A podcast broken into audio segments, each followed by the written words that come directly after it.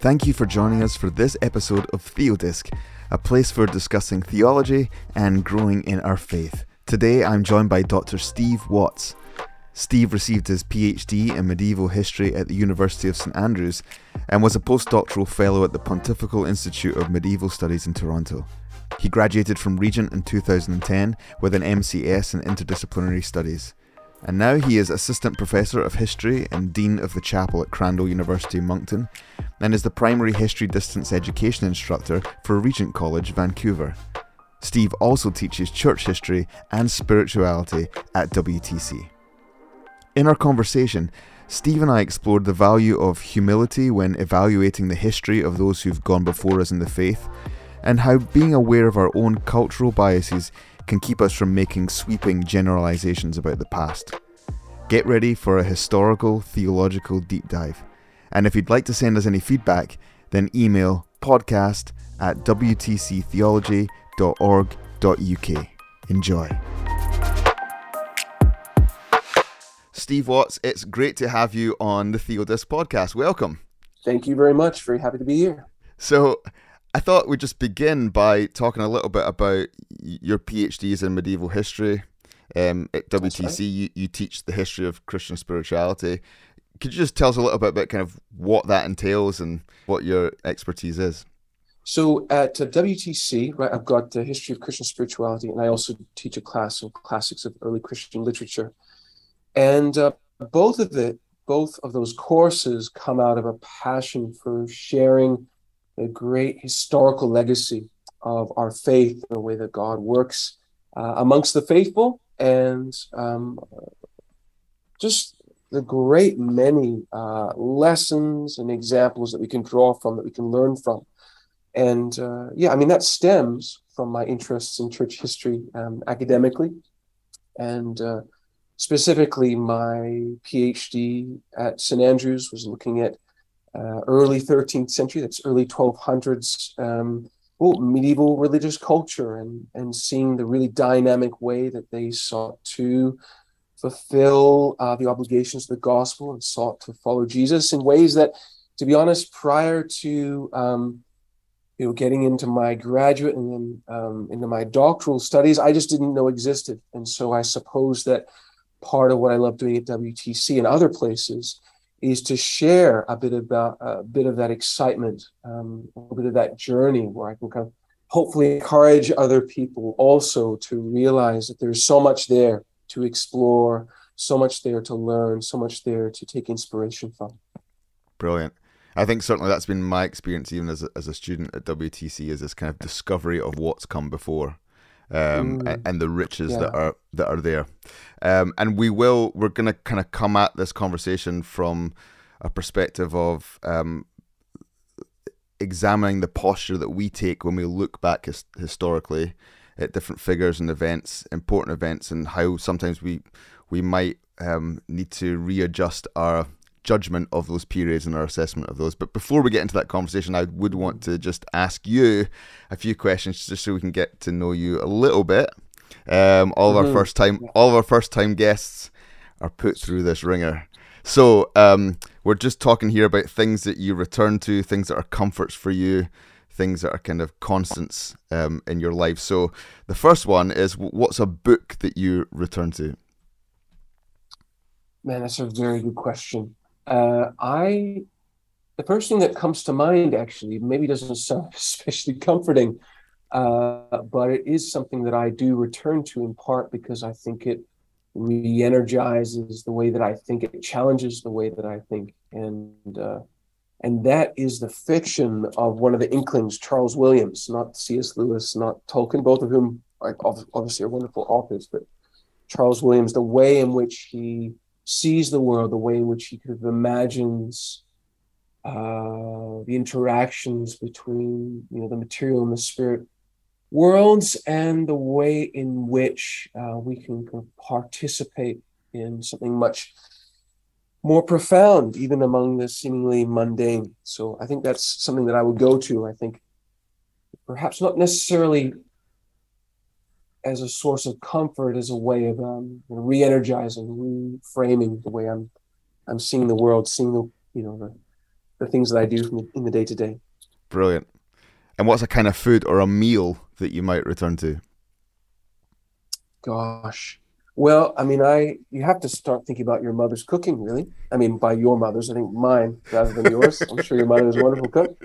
Uh, but for me, uh, I still have such fond memories of my mother's lasagna, uh, uh which I just would eat, eat plates and plates uh, of lasagna when I was in my late teens and early 20s. And so I think that that, uh, even if I don't get access to that all that much these days, just even the thought of it uh, brings me uh, uh, brings me to my happy place. You've not gotten a recipe, so you can you can make it yourself now.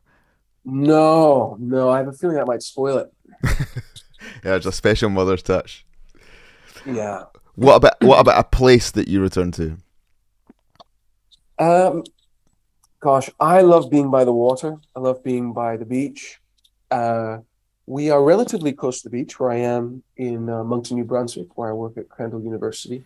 And uh, so I guess 20 minutes or so I can get out to the beach. But um, honestly, going back to uh, the place where I did my graduate and doctoral studies at St. Andrews, um, and by virtue of being able to come back to the UK, whether at WTC or what have you, I do try and make it up there at least once a year um, under non-COVID restrictions, and just being able to walk along, you know, East Sands, West Sands, Castle Sands, uh, is just really good food for my soul. That's great. Yeah, the idea of the Scottish beach is somewhat different to the mm. idea of mm. beaches in other places. That's right, and I'm not, and I'm not just saying that to get me good graces, Kenny. It's uh, it comes from the heart. Yeah.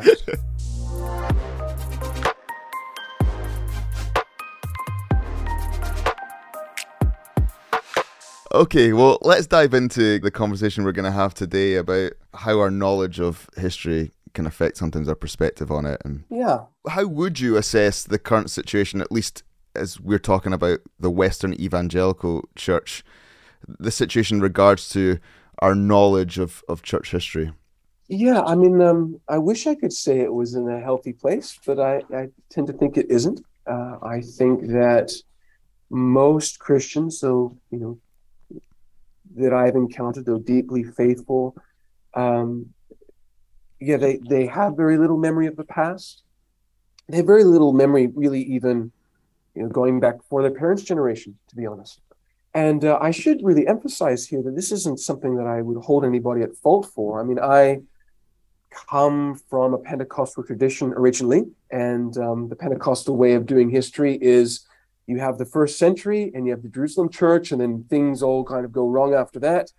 Uh, and then wonderfully in the early 20th century, you have Azusa Street and charismatic, you know, Pentecostal um, revival and people speaking in tongues, which of course, as everybody knows, is the evidence of salvation.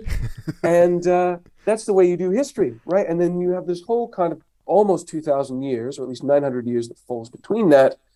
Um, which, you know, God apparently kind of just took his hands off the wheel for a while. So it's quite interesting theology. But so I, I completely sympathize um, with people who have a limited knowledge of church history. It's not typically something that, um, especially evangelical churches, have a lot of time for. Uh, but I would add that I don't think that that's just necessarily a Christian phenomenon. I think that that's something that we have um, inherited from our wider culture.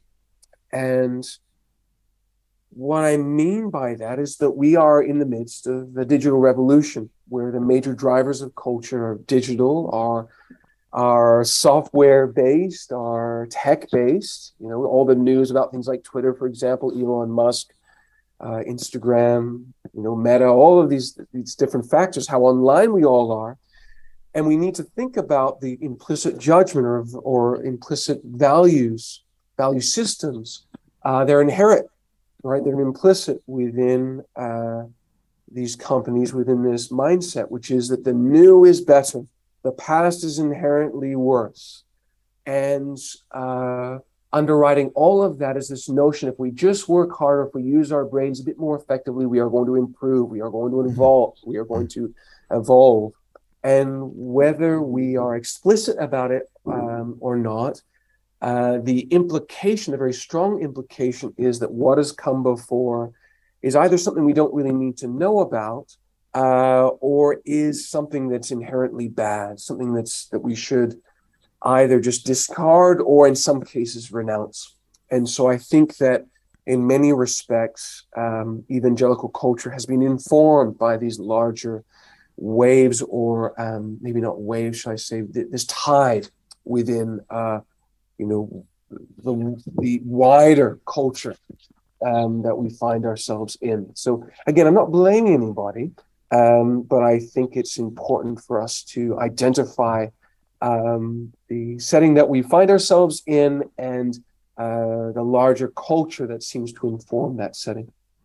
Yeah, and and it's complex in some ways. I think we are in a in a cultural moment of kind of reassessment of some of the historical narratives that we've understood, and um, you know, in, in many ways, that's a that's a fruitful exercise um, to to think rightly about things. But but you're right. There is this temptation towards almost dismissing or discarding everything um, about the past, and I think in in a, uh, a religious or particularly a Christian context, certainly my experience has been that actually. Um, uh, not engaging with church history is seen to be almost a virtuous shedding of something that's a stale and deathly expression of the faith. Have you kind of come across that? Yes, I have. Though I actually think that that's changing, and I've certainly seen that changing at WTC. I've seen that changing uh, in the teaching I've been doing at Regent College in Vancouver, where I'm the distance ed instructor for their core history courses, and actually designing a course for them um, for January on the medieval church and Francis. So I actually have found that there's, in some respects, a greater hunger uh, in some pockets, but um, I think more generally, if I'm thinking back to maybe certain pastors or certain environments that I've grown up in, that what limited knowledge people have of the past is typically quite negative.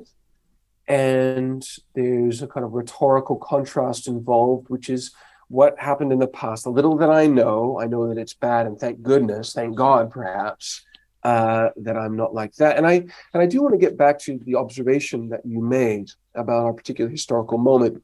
And one thinks, you know, for instance, of the statues coming down, or um, particularly of those people who are seen to be complicit with the transatlantic slave trade, or even closer to home from a Canadian point of view, thinking about people who are complicit with the horrors that occurred within the residential school system, for example. I mean, there are others besides.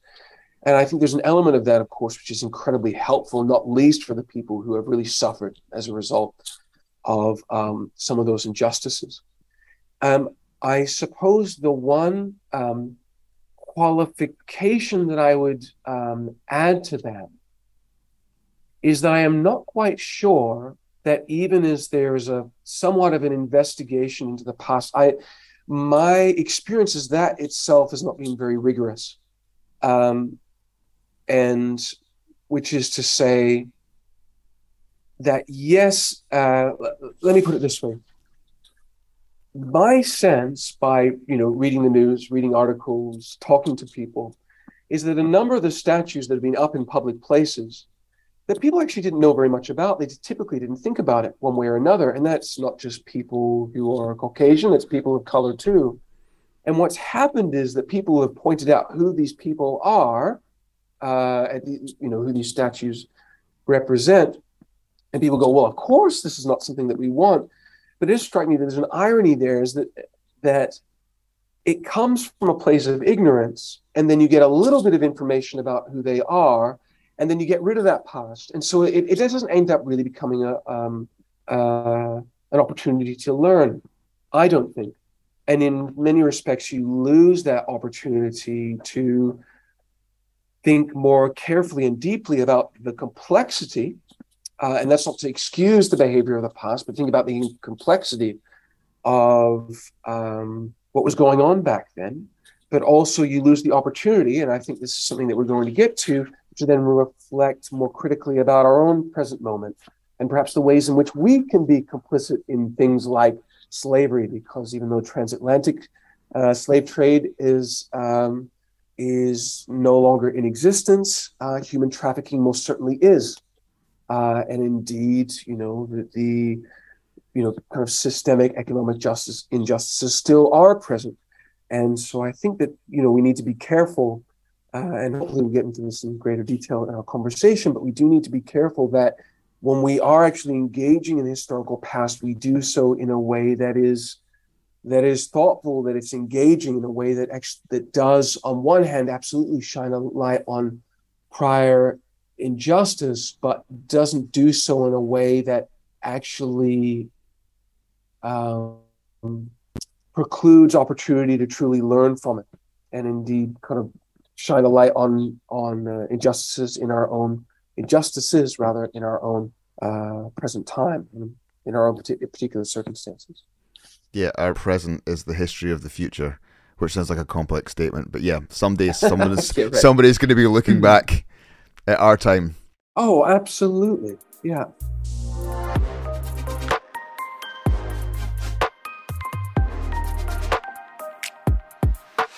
And it's and it's it's interesting if we think about particularly in a church history or theological sense, what little we do know sometimes about the history of the church can lead us into this uh, desire to disassociate ourselves from troubling incidences that we hear about uh, or troubling theology. Yeah. So I'm wondering if we can kind of get into this discussion about how do we have a healthy perspective while maintaining a posture of humility that you've already spoken about. Yeah, absolutely. I, I just reflecting even on conversations that I've had with students at WTC over the years, and some of whom, you know, and, and this is almost a direct quote, had been raised or grown up in a Christian environment or um, or even in a, in a non-Christian environment with this deep-rooted sense that they must live um, in shame or li- live ashamed of their Christian past. That their Christian past is inherently something that needs to be apologized for or repented of or somehow um, cast off. And um, I think that that gets reinforced, for example, when people might bring up something like the Crusades or the Inquisition, or perhaps more immediately, the legacy of missionary activity in the 19th century. Uh, and I think that for, I mean, I'm not sure exactly what it's like in the UK, but certainly in Canada, uh, Christian activity of any stripes within, within, of any stripe within the public sphere historically has always been treated as something that's we just don't want to do again. You know, there's all kinds of aspersions cast upon it, um, and so I mean, I I understand. I understand why people would want to to will either ignore that past or apologize for that past or try to distinguish themselves or disassociate themselves from that past. I totally understand it. Uh, now, my response to that in general terms is twofold outside of sympathizing. Uh, the first is often that what you think you're apologizing for, um, or these particular things within our past which are perhaps uncomfortable or, or problematic, often comes from a place of, quite frankly, ignorance, you know, which is, and I, I'm trying to not say that too negatively, but it's often that we just don't know very much about what we're talking about. We, they, they stand for something, they signify something. But as it turns out, the people who might even bring them up as a kind of an example of the abuses of Christianity, I mean, those people probably have very little idea about what they're talking about. And the Christians who are apologizing for them often don't know very much about what they're talking about. And it doesn't mean to say that there aren't things within our past that are worth repenting over. But what people will discover if they start doing the work is actually, again, that these things like even the Inquisition or various Inquisitions, or indeed the Crusades, once you actually get into the scholarship, and I'm saying kind of non Christian scholarship, you recognize that things are not nearly as black and white, that they um, often arise out of historical circumstances that are quite foreign to us, um, that they arise within a within societies and cultures that have very different value systems uh, than us. And at a certain point, we then need to be really careful that we are not holding them um, uh, to a set of value systems which are entirely foreign to them, right? Which is quite unjust. Uh, in fact, if you're not careful, and I should probably I use this language guardedly, but we, if we're not careful, we can kind of colonize our past, uh, imposing our our sets of values upon the past without actually bothering to understand who they are, the, the, actors within uh, the past, you know, what motivated them and the circumstances that they find themselves in. Um, so that's one one response. A second one is, I think, um, one that I think most Christians could probably identify with quite easily without getting into historical weeds, is to remember our scriptures. Remember, especially the Jewish scriptures, remember the patriarchs. How many of these, of these patriarchs, right, of our Abrahams, our Isaacs, our Josephs, what have you, Jacobs, how many of those are going to escape this kind of historical cancellation if we think about it, right? They're all problematic, aren't they? And yet, right, they are in our scriptures, and yet they are there as testaments to God's ongoing faithfulness. And sometimes they do well, sometimes they do horrifically badly. Of course, David being kind of a classic example um, of a real kind of mixed bag. And yet they're part of our story. And I think we need to be really careful about doing something, uh, perhaps as a way of maybe sanitizing the Christian witness uh, that God Himself did not choose to do when telling the story, our story of our salvation. And I think we really need to take that seriously. Don't sanitize what God Himself has not sanitized.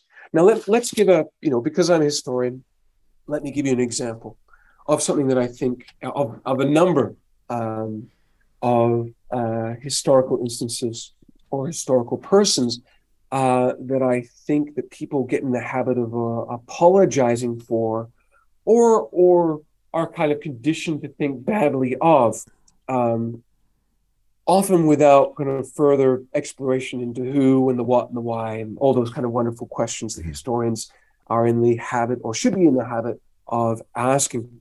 Uh, and for me, one of my favorites is Constantine, right? This is the uh, emperor who uh, converted in one way or another Christianity due to a vision and then a victory uh, against all odds in 312 uh, AD.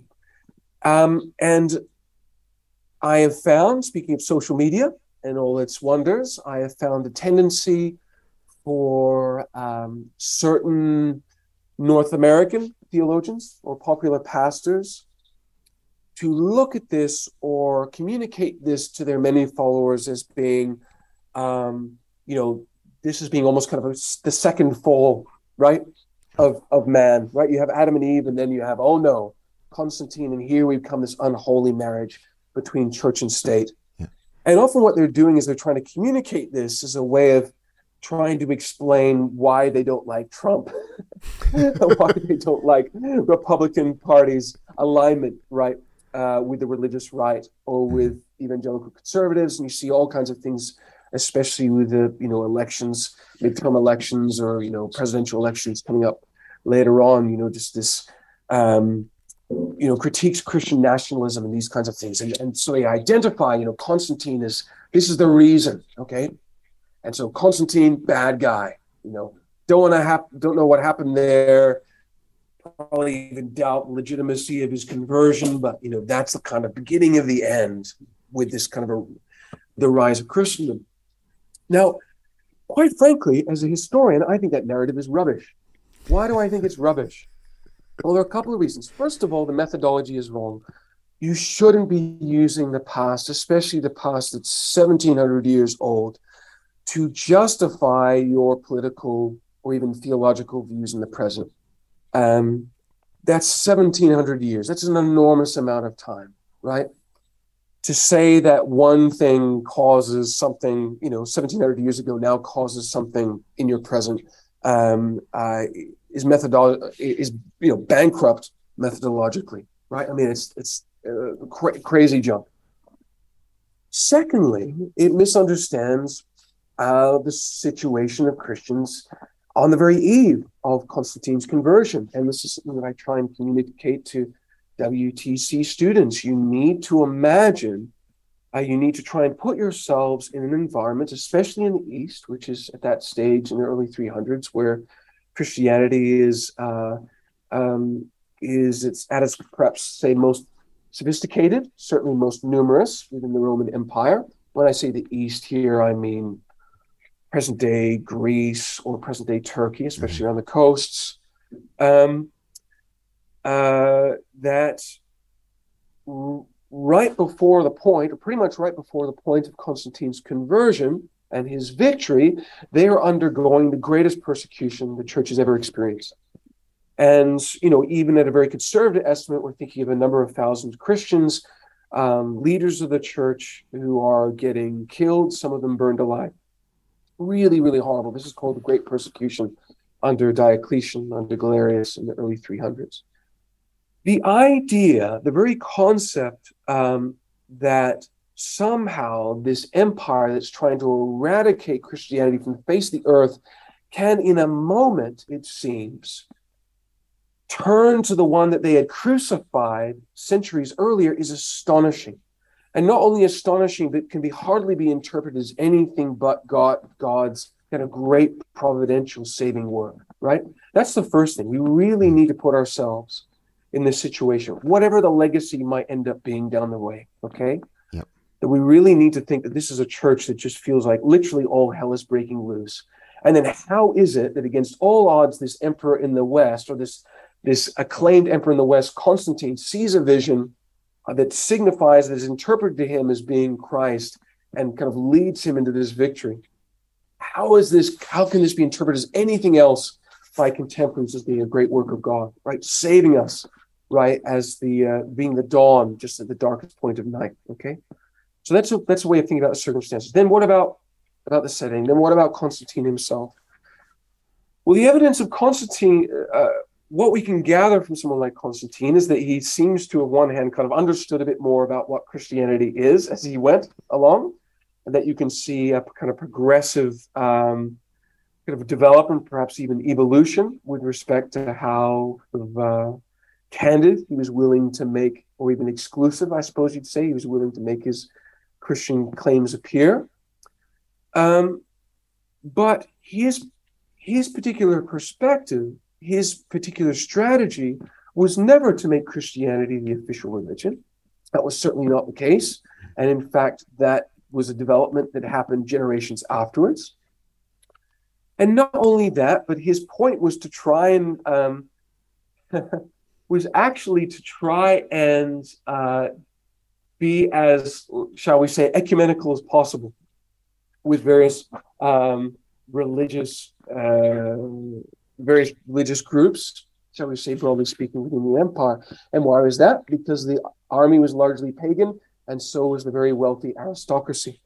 And so, even as he aligned himself with Christianity, which was still at that stage a relatively small percentage of the population, he was having to learn to negotiate, which is actually a place that most people in Christian authority find themselves, especially in late antiquity and then into the Middle Ages. And what we end up finding is not only is he trying to be relatively ecumenical, but he is also trying to ensure that the church that he is trying to patronize, or at least trying to encourage themselves, um, develop some kind of coherent uh, unity, but also um, that he is attempting to try and um, develop lines of communication with the churches such as they are growing. And so what we end up discovering, at least, and this is um, I'm representing here the kind of general uh, his, the general historical consensus here by you know scholars in the field, is that you don't get a kind of top-down the state telling the church what to do. On the other uh, um, by contrast, actually, what you find is increasingly you're finding um, Christian emperors who are going to bishops to try and get a sense of what the Christian people want. So, to put it in the words of the great uh, uh, historian of the period, Peter Brown, this is emperors who are finding themselves leading by the rear or leading from the rear, which is to say, they are leaning on the bishops to tell them what the, the church population would like to see happen, right? What is important to them? So again, rather than it being top down, what you're finding is that Christian emperors are often following the lead of bishops and their constituents, right? And so, I mean, look, there's a lot more to unpack there, but already I hope you're getting a sense that there's this kind of the notion of an unholy relationship between church and state, particularly one which, you know, the the emperor becomes Christian and therefore, right, you know, the church feels like it needs to fall in line or therefore becomes corrupted by imperial authority. Well, in many respects, the the um, the opposite is true. You end up finding the emperor kind of following the lead of the bishops, and the emperors also making sure that they are um, kind of having to negotiate quite carefully, or or to try and traverse the political and and quite um, uh, mixed and varied religious landscape. That they have to kind of watch their step there, and that they're quite uh, like Constantine and others after him that they yeah they do have to watch their steps they need to be aware of what they're doing and they need to make sure that they're talking to people who are really in the know um, which quite frankly sounds a lot more like what politics actually looks like yeah. rather than what we might imagine uh, occurring you know 1700 years ago so i mean there's lots more that i could say yeah uh, uh, but i think that's probably enough in terms of kind of complicating the narrative for the moment and I hope Kenny that you were able to follow that. I'm not sure. No, no, I am, and it's it and it is it's interesting because as you as you talk and and unpack even more, you do get this complex interweb of relationships that are going on. Yeah.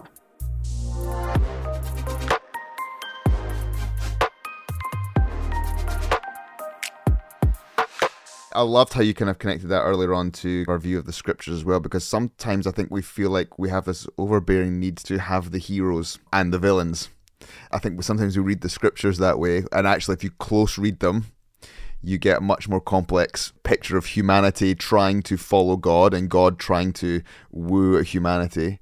Perhaps our view of history needs to shift that way as well, where we're less about trying to uh, identify the heroes and villains and more looking at the perspective of each situation, the complexities of what's going on. Yeah, and, and seeking, you know, to align ourselves with the heroes, which is kind of implicitly what happens. And yeah, I mean, I'm just struck, you know, even as you were talking there, even with respect to the New Testament, right?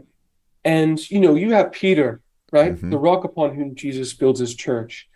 And you know, is there a more complicated, problematic, and at times pathetic figure in all the New Testament, right? I mean, we really need to take that seriously. Yeah and not least because, you know, as tradition holds it, that Peter's the authority behind the Gospel of Mark, the apostolic authority behind the Gospel of Mark. And Peter does not come out well in the Gospel of Mark. No. And that's got to be intentional, right? Where Peter's not trying to, again, sanitize his past, right? It's almost like the embar. I mean, same thing with Paul. Paul's mm-hmm. the same way. Like, mm-hmm. We really need to take this stuff seriously. They are not sanitizing their past and in many respects, actually, they will emphasize the ways they have gotten things wrong as a way of articulating further just how important God's work is. Not just going forward, but through that past. Yep. And you know, um, I think of Augustine, similar, his confessions, right? Incredible work. This is Augustine, right? And he's writing at the end of the fourth century into the early fifth, right? So late 300s, early 400s. And this is a leading light of you know Western theology, writing in North Africa. And he writes, you know, he is someone who is reaches the very top of his professional life before prior to come, becoming a uh, a Christian, professor of rhetoric in Milan, like really kind of climbed the very top, realized that it wasn't all it cracked up to be. He was still restless, had not yet find, found the Lord properly, in, in whom he would find his rest. And he comes back to North Africa. He becomes a pastor and he writes his confessions, a confession of faith, but it's also a confession of sin. And if you read through, especially those early books, the confessions, it's all about how he constantly got things wrong. And it's not because he saw himself as the hero of the story, it's because God was the hero of the story. Yeah. And all the ways that he got things wrong in the past was an illustration that yet God is faithful, yet God is gracious. And the and these lessons that he learned, even his fallibility, were just that. They were things that could be learned and things that he could teach others, that they could learn from his experience, not because he was great, but because God was, and God was greater. I think this is really powerful that we do not teach the history in such a way that's sanitized or to make an argument for one denomination over another, which can which has traditionally happened, especially in a de- denominational framework. But we um, we see that in the past there is that great learning opportunity in both respects, which is, is a, it it is something that we can be inspired by, but as we can also learn from with respect to the ways that we don't want to go, you know, the kinds of things that we don't want to repeat. But I think the beauty of it, especially within the Christian, with that kind of truly faithful legacy of certain people that I've talked about there, is that often what can be most inspiring is learning uh, from their mistakes, right? Not just that we can repent about it, but actually go, nevertheless, God was faithful and nevertheless, God still worked from them. And actually, part of the power of our testimony is to talk about the ways in which we are broken and yet God has saved us and even use that brokenness and that weakness for his glory. Yeah.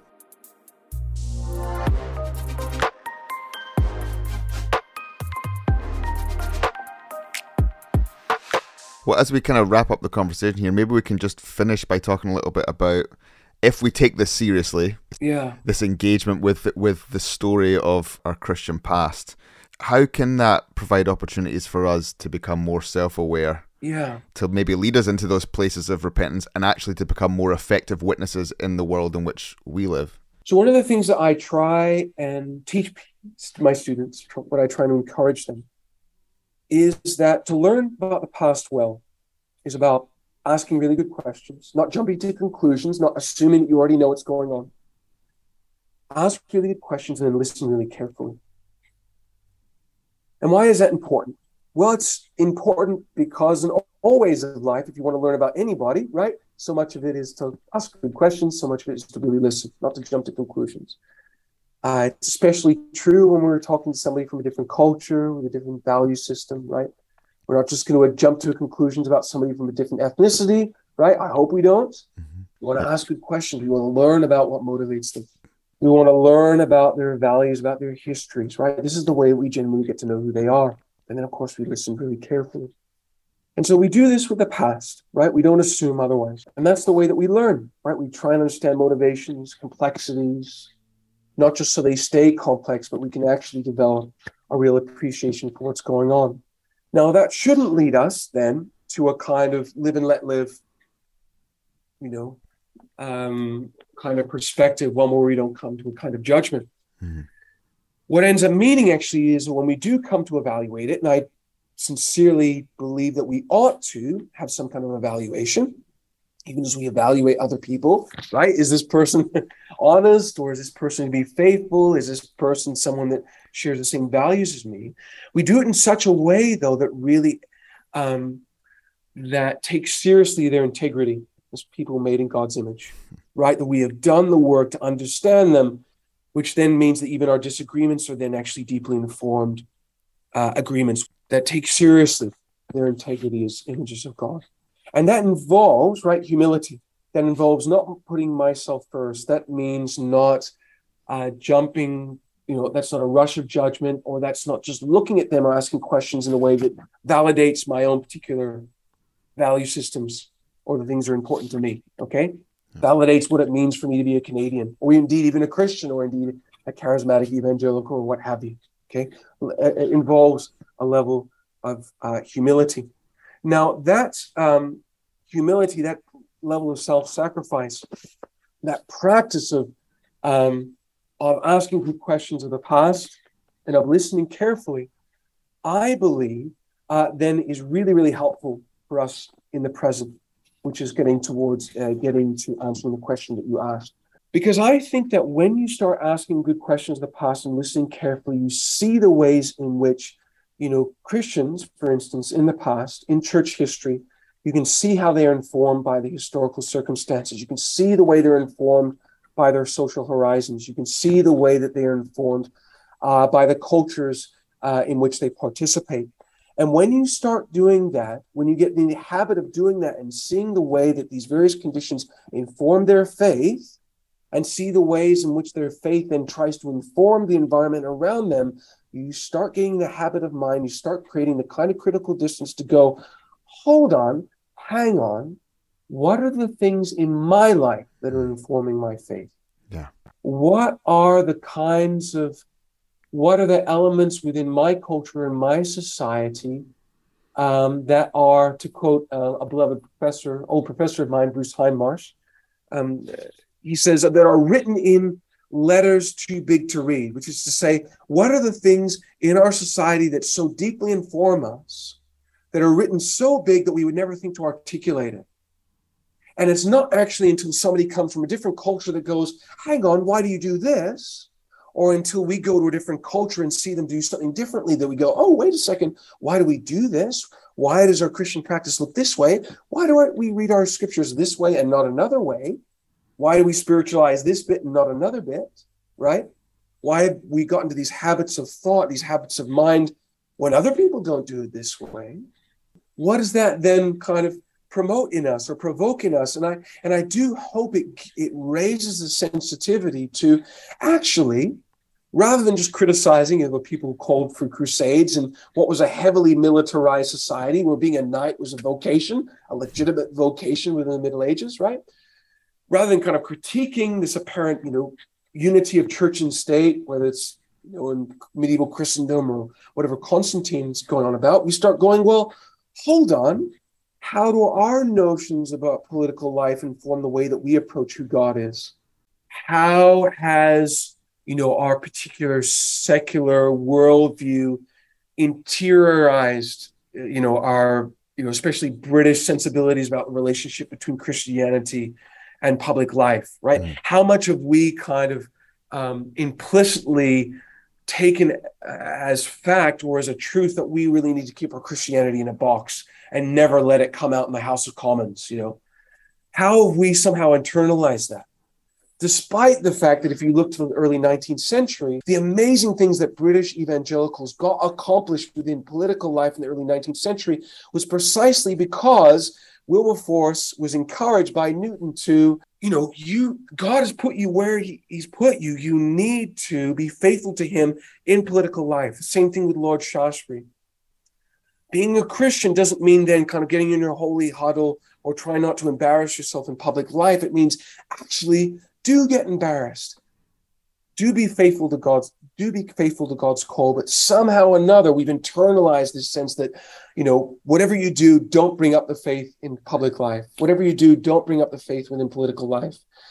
And unfortunately, what you end up doing is you end up kind of getting to something like you're finding in the states, where often faith can, is now kind of being communicated in the public sphere in a way that's really unhealthy.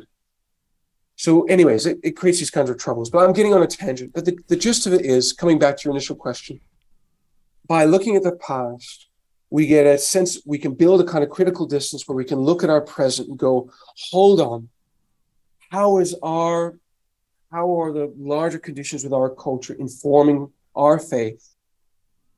And now, with that critical distance, how can we then approach that culture in a way that's active, that's proactive, that's entrepreneurial, even, where we don't we recognize that we're no longer kind of passively conforming to the world, but we're actively we're, we're actively seeking to change it.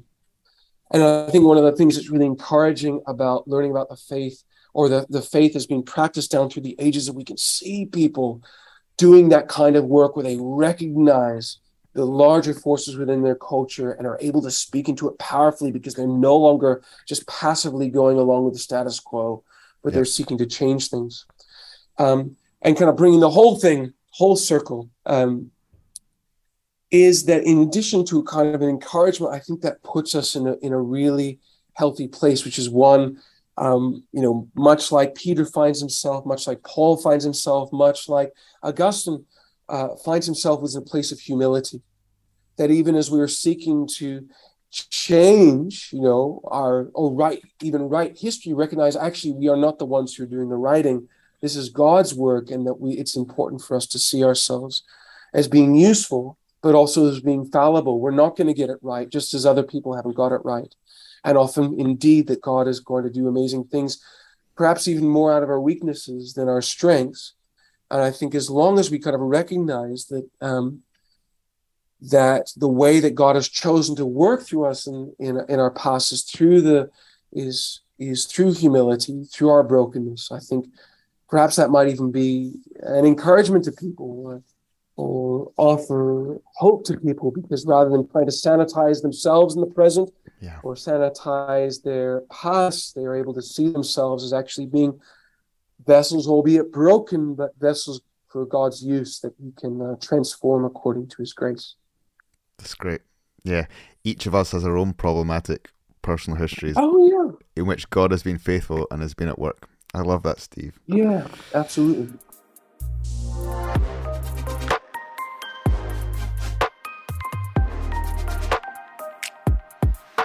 Well, thank you so much for sharing your perspective today and giving us lots to really consider. I think as individuals and um, and as students, how we can better engage with church history. I do hope in the future we'll get a chance again to talk and just kind of learn from your perspective. And um, but it's been a real treat, um, a rich conversation, and thank you for being with us. Yes, of course. Yeah, lovely to chat with you, Kenny. Cheers, Steve. Yeah, bye.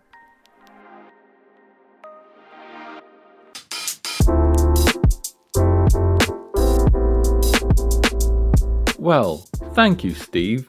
That has really motivated us to get stuck into some church history. In our next episode, Kenny chats with Bev Murrell, senior leader of Christian Growth International and founder of the Kyria Network for Women Leaders, about what the leadership landscape will look like in the future. Bev teaches transformational leadership at WTC, and the episode was recorded in between lectures at our residential in Nottingham. TheoDisc is part of WTC, a theological college that seeks to partner with the church through equipping and sending the whole people of God. Our innovative hub model allows you to study on any of our part time programs without leaving your work or ministry.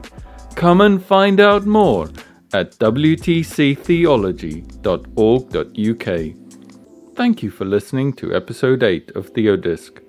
Join us for episode 9 with the wonderful Bev Murrell, leadership expert extraordinaire. Bye for now.